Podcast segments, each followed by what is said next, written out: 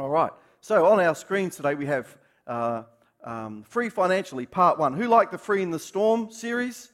So this year our theme is free, and uh, we want to be free in every part of our lives. And uh, um, part of that is having uh, a, a, right perspective when it comes to our finances.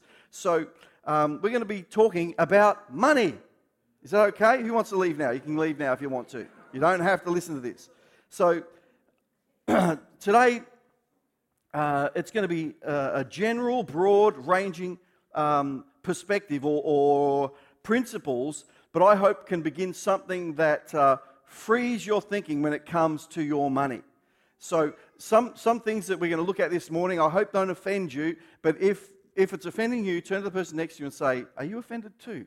And maybe when you get a few, two or three together, then you can um, work it out. Most people, when they uh, consider a free life, um, one of the first things that they would think of is being free financially so that they can do what they want when they want. Um, and so, so often we think, well, I can't do anything I want because finances restrict me. And that can be very true. And so we, we have this idea that um, uh, our problem with finances is we just don't have enough money. Now, the, the, the, curious thing that I find, there are some people, though, that, that have all the money that they could ever want, and it becomes a burden in their life that actually controls them. So we have on one extreme, and, and I'm going to be talking a lot this morning to set this up for, our, for part two, three, and four, and 52. Um, there's, there's extremes that, that we have in life, and there's one extreme where people who say, Well, I don't have money, so that's my main life problem is I don't have any. And then there's other extreme where people are so consumed and so bound and so trapped because they've got way too much money. So either extreme can be a problem. And sometimes when you're in the middle, that can be a problem too. If, if, if we look through some things today, we'll see why all those things can be an issue. So, money, wealth, success can all be interpreted and uh, misunderstood in the church. And you know, one of the things that I was told when I came to this church was don't talk about money.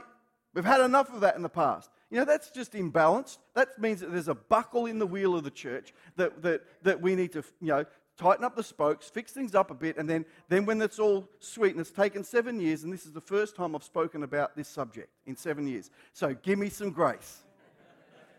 Because it's not all that we talk about, it's not all that we think about but it's something that we need to have a right perspective as believers in Jesus Christ. So the most important thing isn't money. So people tell you about church, it's all about the money. The most important thing about church is connecting people with Jesus so that they can get their lives sorted out, so that they can live the best life and have an eternal life. That's what it's all about. It's not about one subject. So get that all sorted right now. So we have opinions. There's, there's uh, opinions uh, that people have that church should never talk about it. It's one subject we should never talk about is money, people say. Uh, my belief, though, is God can and does have something to say about money. Turn to the person next to you and say, God has something to say about money. Now, well, I've got your confession, and we need to hear it. No, that was a bit quiet. but I believe that there are people here in the church, some of you here today, that God is getting a hold of for the purpose of raising finance for the kingdom, for building God's kingdom. There's individuals here right now that something is getting in your spirit saying, that This is me. I know he's talking about me. And we ought to always be a generous people and a generous church. And I want us to be a generous church. I've got the most amazing business management team. Can I have the business team just stand up? I won't get you to come out, but if those that are here are here, one, two, three, there they are. They're all here. Let's give them a hand today.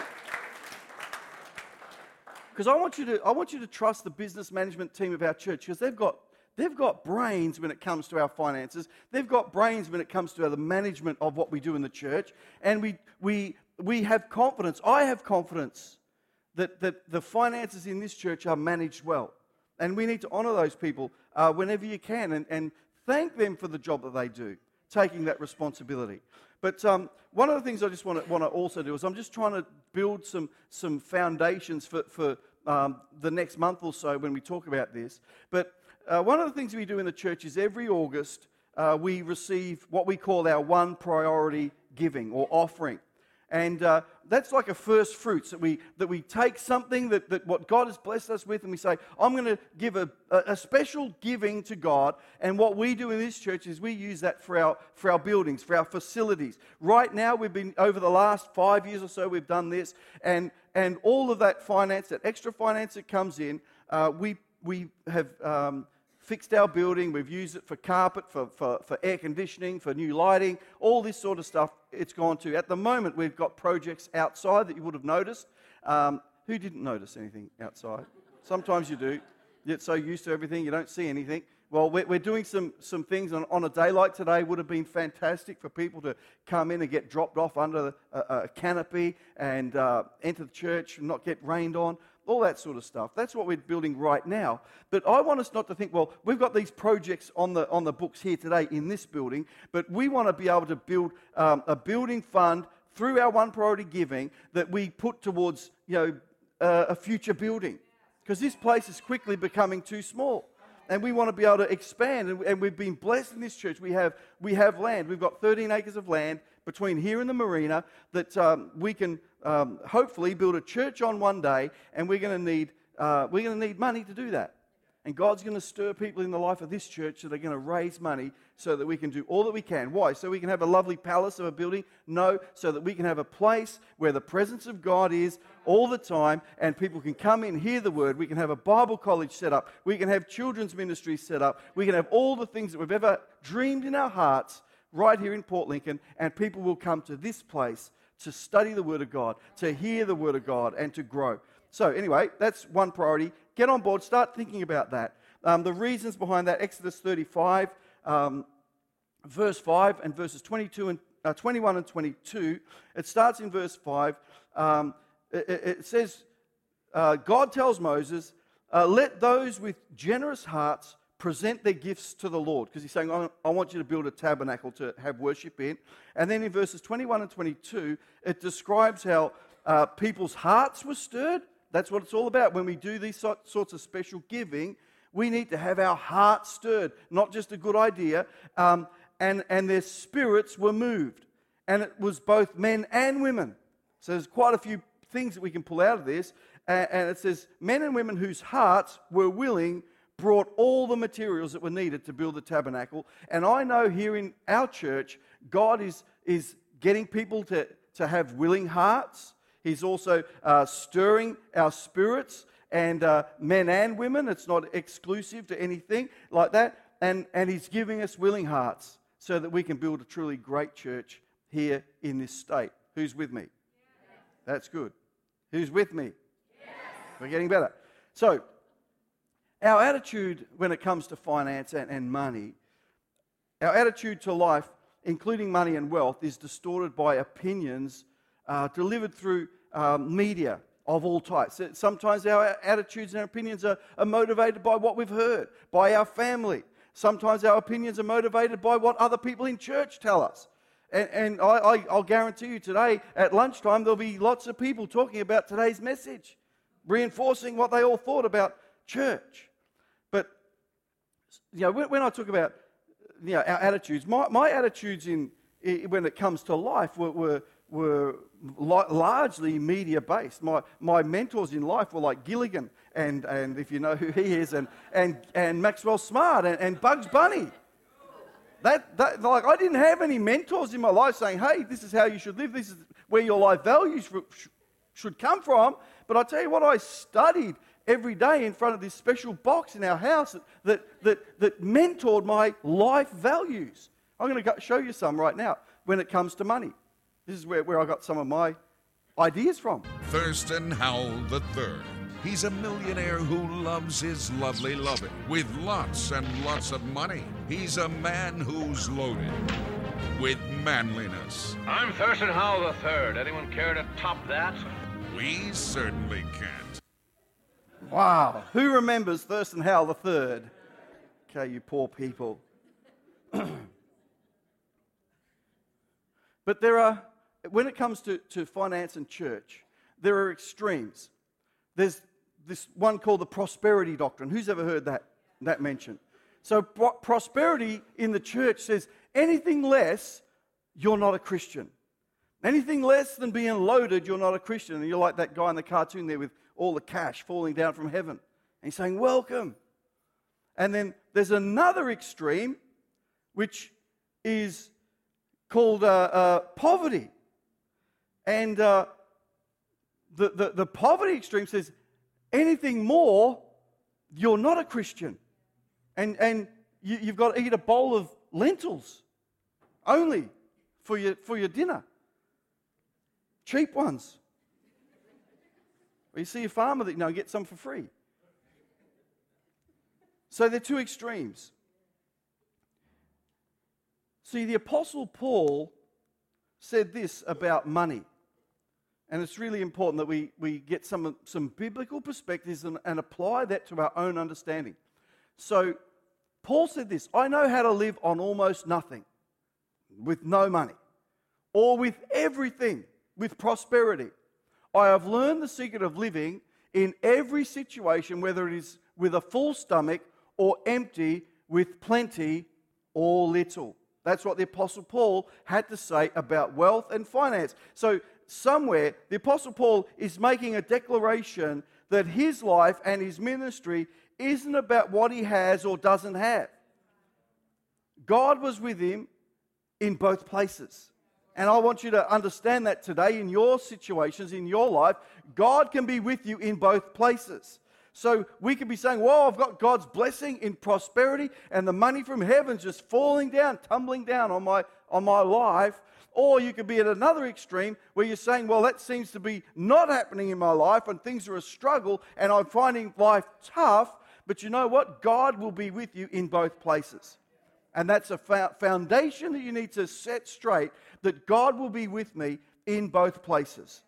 So, Jesus and it's very important that we, we understand when Jesus says something that it's really, really important.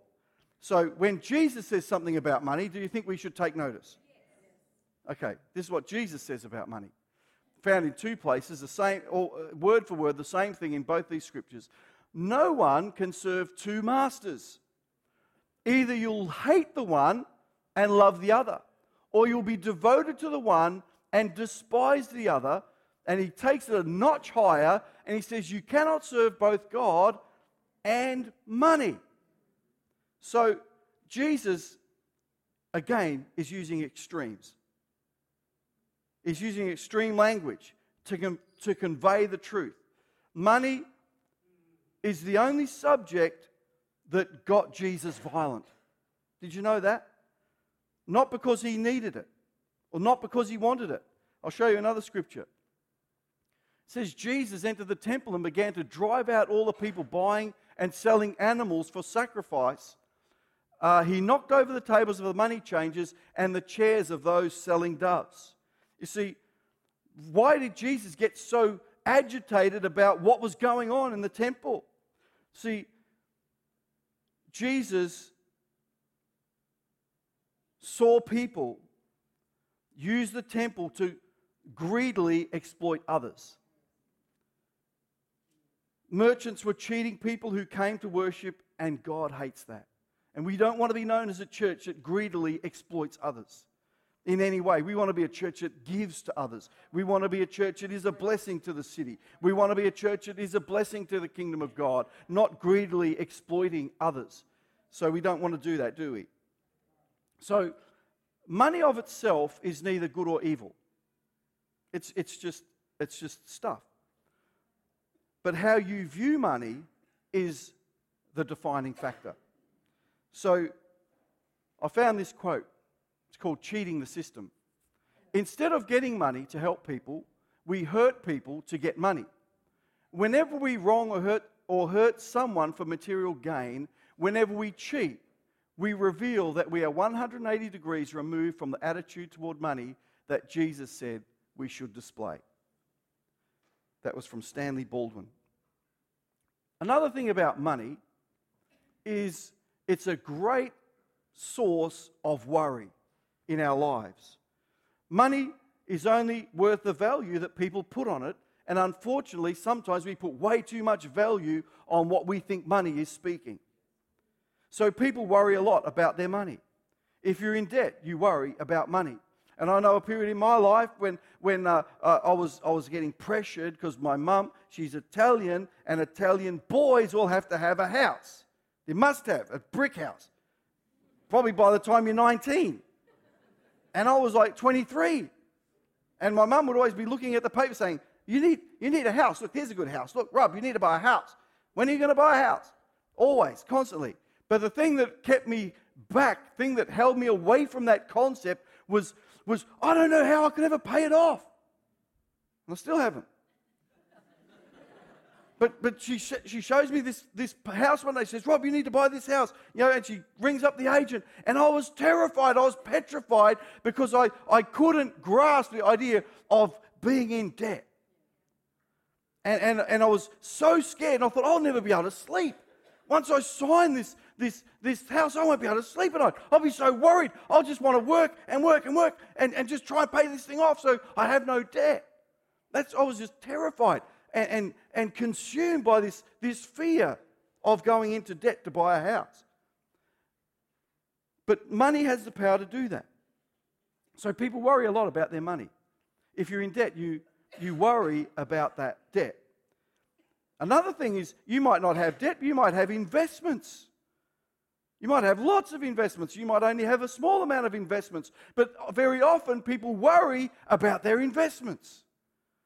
They could have they could have tens of millions of dollars invested and spend their life consumed in worry about how that's, how that's looking. So, money has a way of consuming our thoughts and can become life controlling in a negative way. It leads to losing sleep, overthinking, worrying, scheming, and cheating. It is possible to live free from the worry of money, and I believe Jesus has power to free our thinking, to use money, and not be controlled by it. Does God want us to have money? Absolutely. Does He want us to have a right attitude towards it? Absolutely. Galatians 5, verse 1. So Christ has truly set us free. And it goes on to say, now make sure you stay free. So Jesus' followers can experience complete freedom, to enjoy life free from the worry, from the burdens of money, whether it's not having enough or whether it's having more than enough. We shouldn't allow that to become a burden that consumes our thinking. See, God can make money a blessing in life and not a burden. When you have God in the right frame of the picture, money will be a blessing, not a burden. Because you might be thinking, if only I had more money, and you know what, then if that suddenly were to appear, you think, well, this has become a burden that I can't handle. Because now I'm worried about it all the time. I'm worried about people who are becoming my friends because they just want my money. Uh, I'm worrying about is this, you know, where should I, what should I do with it? Is, is, it, you know, is this the right place to put it? Uh, and I'm, I'm paranoid about everyone who, who's giving me advice. I don't know who to trust. All because of this, this blessing of money.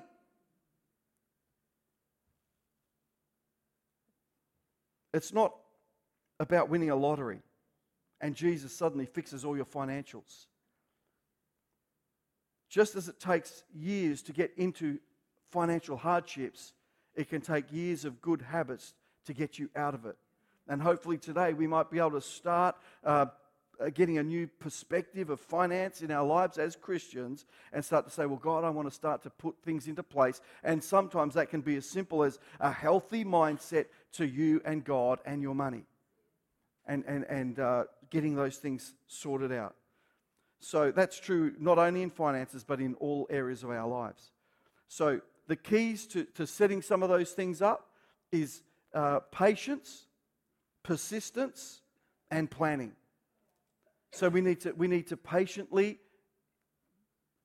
involve God in some of our decisions when it comes to our finances. And we need to have planning involved as well.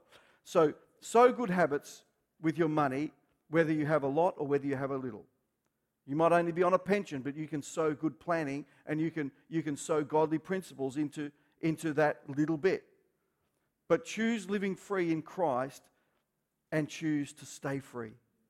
Don't allow money to become a trap or a bondage or something that it was never created to be that, that ruins your life's joy.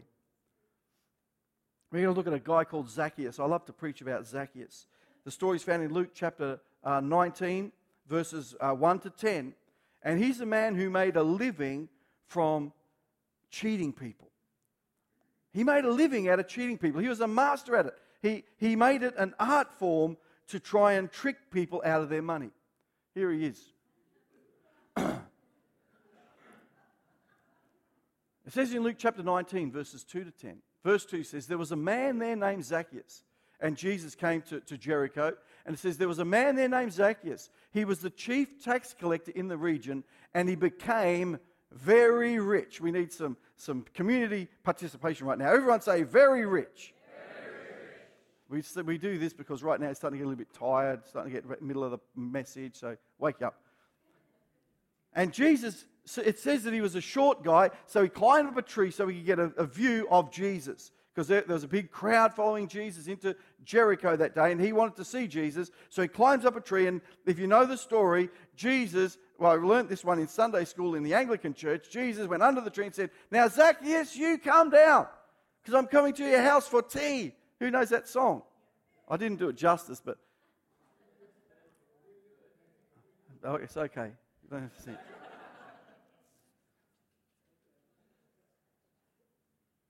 And it says in verse 7 Meanwhile, the people were unhappy. Because Jesus said to Zacchaeus, Come down from that tree. I'm going to go to your house today because there's a whole crowd of people there who knew Zacchaeus and they've all been victims of his extortion. Know, isn't that so unfair about God that He's kind to bad people? I'm glad I'm not God. I would have said, Now, Zacchaeus, you come down. I'm going to whoop your. it goes on to verse 8. The people are unhappy because Jesus goes to Zacchaeus' house. It says, Meanwhile, Zacchaeus stood before the Lord and said, I'll give half my wealth to the poor, and if I've cheated people in their taxes, I'll give them back four times as much.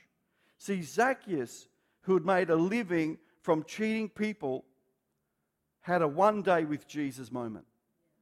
And it changed his life and it changed his perspective about money. So he had a bad culture in his life, a bad attitude when it came to money. And it was all about that. Didn't care about other people. But that moment with Jesus changed his perspective and it created a whole new experience in his life. So don't be a Zacchaeus who got preoccupied with money and nearly ruined his life. It says in 1 Timothy 6, verses 9 to 10, uh, about people longing to be rich are trapped by that.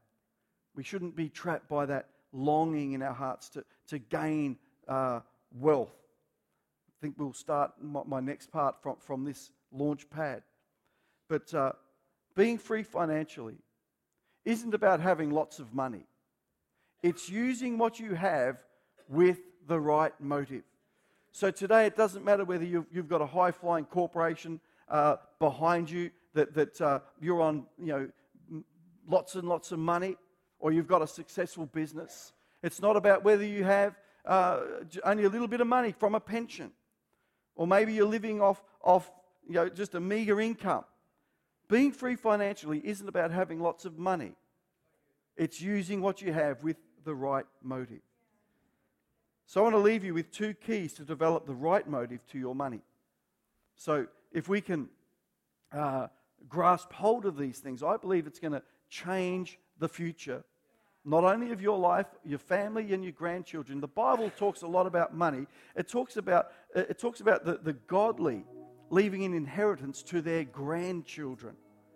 You know, that's the kind of, that's the kind of uh, goal that we should have when it comes to our life. Not saying, well, I can't even, I can't even bless my kids, but down to the next generation of my kids' kids are going to be blessed because of my, my attitude towards money. That's what I want to aim for.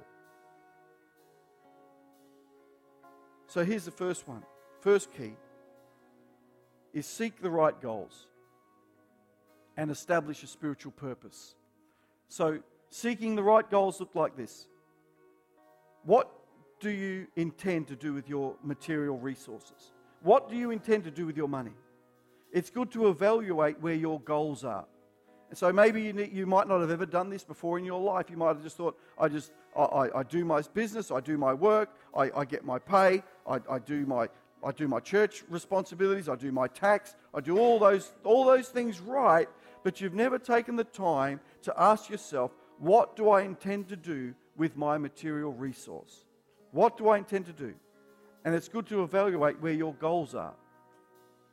But God entrusts us with resources and He expects, expects us to be good stewards of what we have, not to waste it.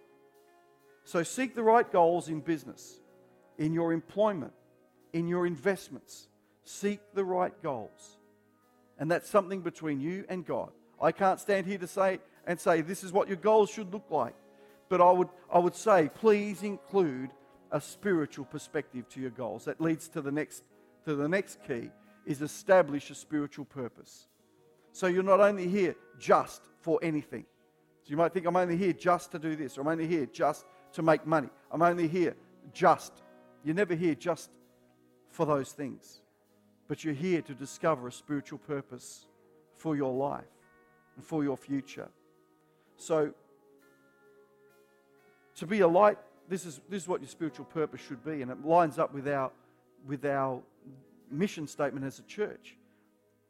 Your spiritual purpose is, is to be a light to the world, which has two parts. We've got to be Jesus to the lost. You have to be Jesus to the lost around you in your world. And we've also got to disciple the saved. That's not just the pastor's job to preach on Sunday. We need to disciple each other and help bring the word of God into other people. I'm sometimes worried about when, when, we, when people talk church to church, people, and they talk about life and they start to saying, well, just do this. And, and they, they just minus God out of the picture. They minus the spiritual perspective out of the equation and start saying, well, this is, this is just good practical advice. Sometimes we need good practical advice, but most importantly, we need to have good spiritual advice. And we need to use the Word of God and share that with each other. And iron sharpens iron. And we become we become powerful men and women in the house of God when we do that. Who's in for that? So I want us to stand to our feet this morning. When your spiritual purpose is to serve Jesus, all that you have becomes ministry currency to build with. And that's what you, that's what you want to do in your life. All that you have becomes spiritual currency to build something permanent with. So use your home Use your car. Use your phone as ministry currency. Uh, see your place in the church is to equip and resource God's purpose. It doesn't matter whether you only got a little bit. You say, God, eh, you know, I'm going to I'm going to be a blessing to my church. I'm going to I'm going to use this to equip, to disciple people, to be a blessing. See your place in the church like that. So I wanted to, to um, pray for people today and and uh, perhaps lay hands on people. Because I know it, you need, some people need to have a, a burden lifted off, lifted off their life because of negative concepts that, that you've adopted or you've listened to that aren't helpful for your spiritual future. So if we're going to be free in, in, in 2017, we need, to, we need to be free in everything. And I don't want to embarrass people. I don't want to condemn people. I don't want to be judging anybody here today. But I know that there is a burden that comes upon people like nothing else. There's a burden that is upon churches today like nothing else because, because we've allowed a distortion when it comes to that part of our life. And we can say, God, touch every other part of my life, but just don't touch my money. We need to, we need to shake that off. We need to step into a new future. We need to step into the blessings of God that come when we have a right perspective to God in that area. And I don't say that in any way to, to condemn or judge people, but I want to lay hands on those who, who you've experienced unhealthy worry when it comes to money. It's like it consumes you. You, you, you, you, you fear it. You worry about it. You don't take steps like you could because that, is, that has it's become a blockage. I want to lay hands on those that, that, that you feel God is getting a hold of your life for the purpose of raising money for kingdom, for kingdom building. And I, I don't know who you are, but God knows who you are. And you're feeling the sense of the Spirit in your heart starting to, to say, Yes, I know that's me. You may not have the strategy right now, you may not have the, the, the purpose right now, but, but God is saying, I'm, I'm wanting to stir business ideas in you to raise money for kingdom purpose. That's you, I want to lay hands on you. Why don't we just, why don't we sing? What are we going to sing? And I need a drink. And as we, as we sing this through quietly, whatever it is, I want you to respond and say, God, if you really need to have a, a new perspective, a good, a, a, good refreshing of the Spirit in your life when it comes to finance, then you just say, Lord, that, that's me. Why don't you come? It's a bit of an, a bit of a, an unusual altar call, but why don't you come as we sing?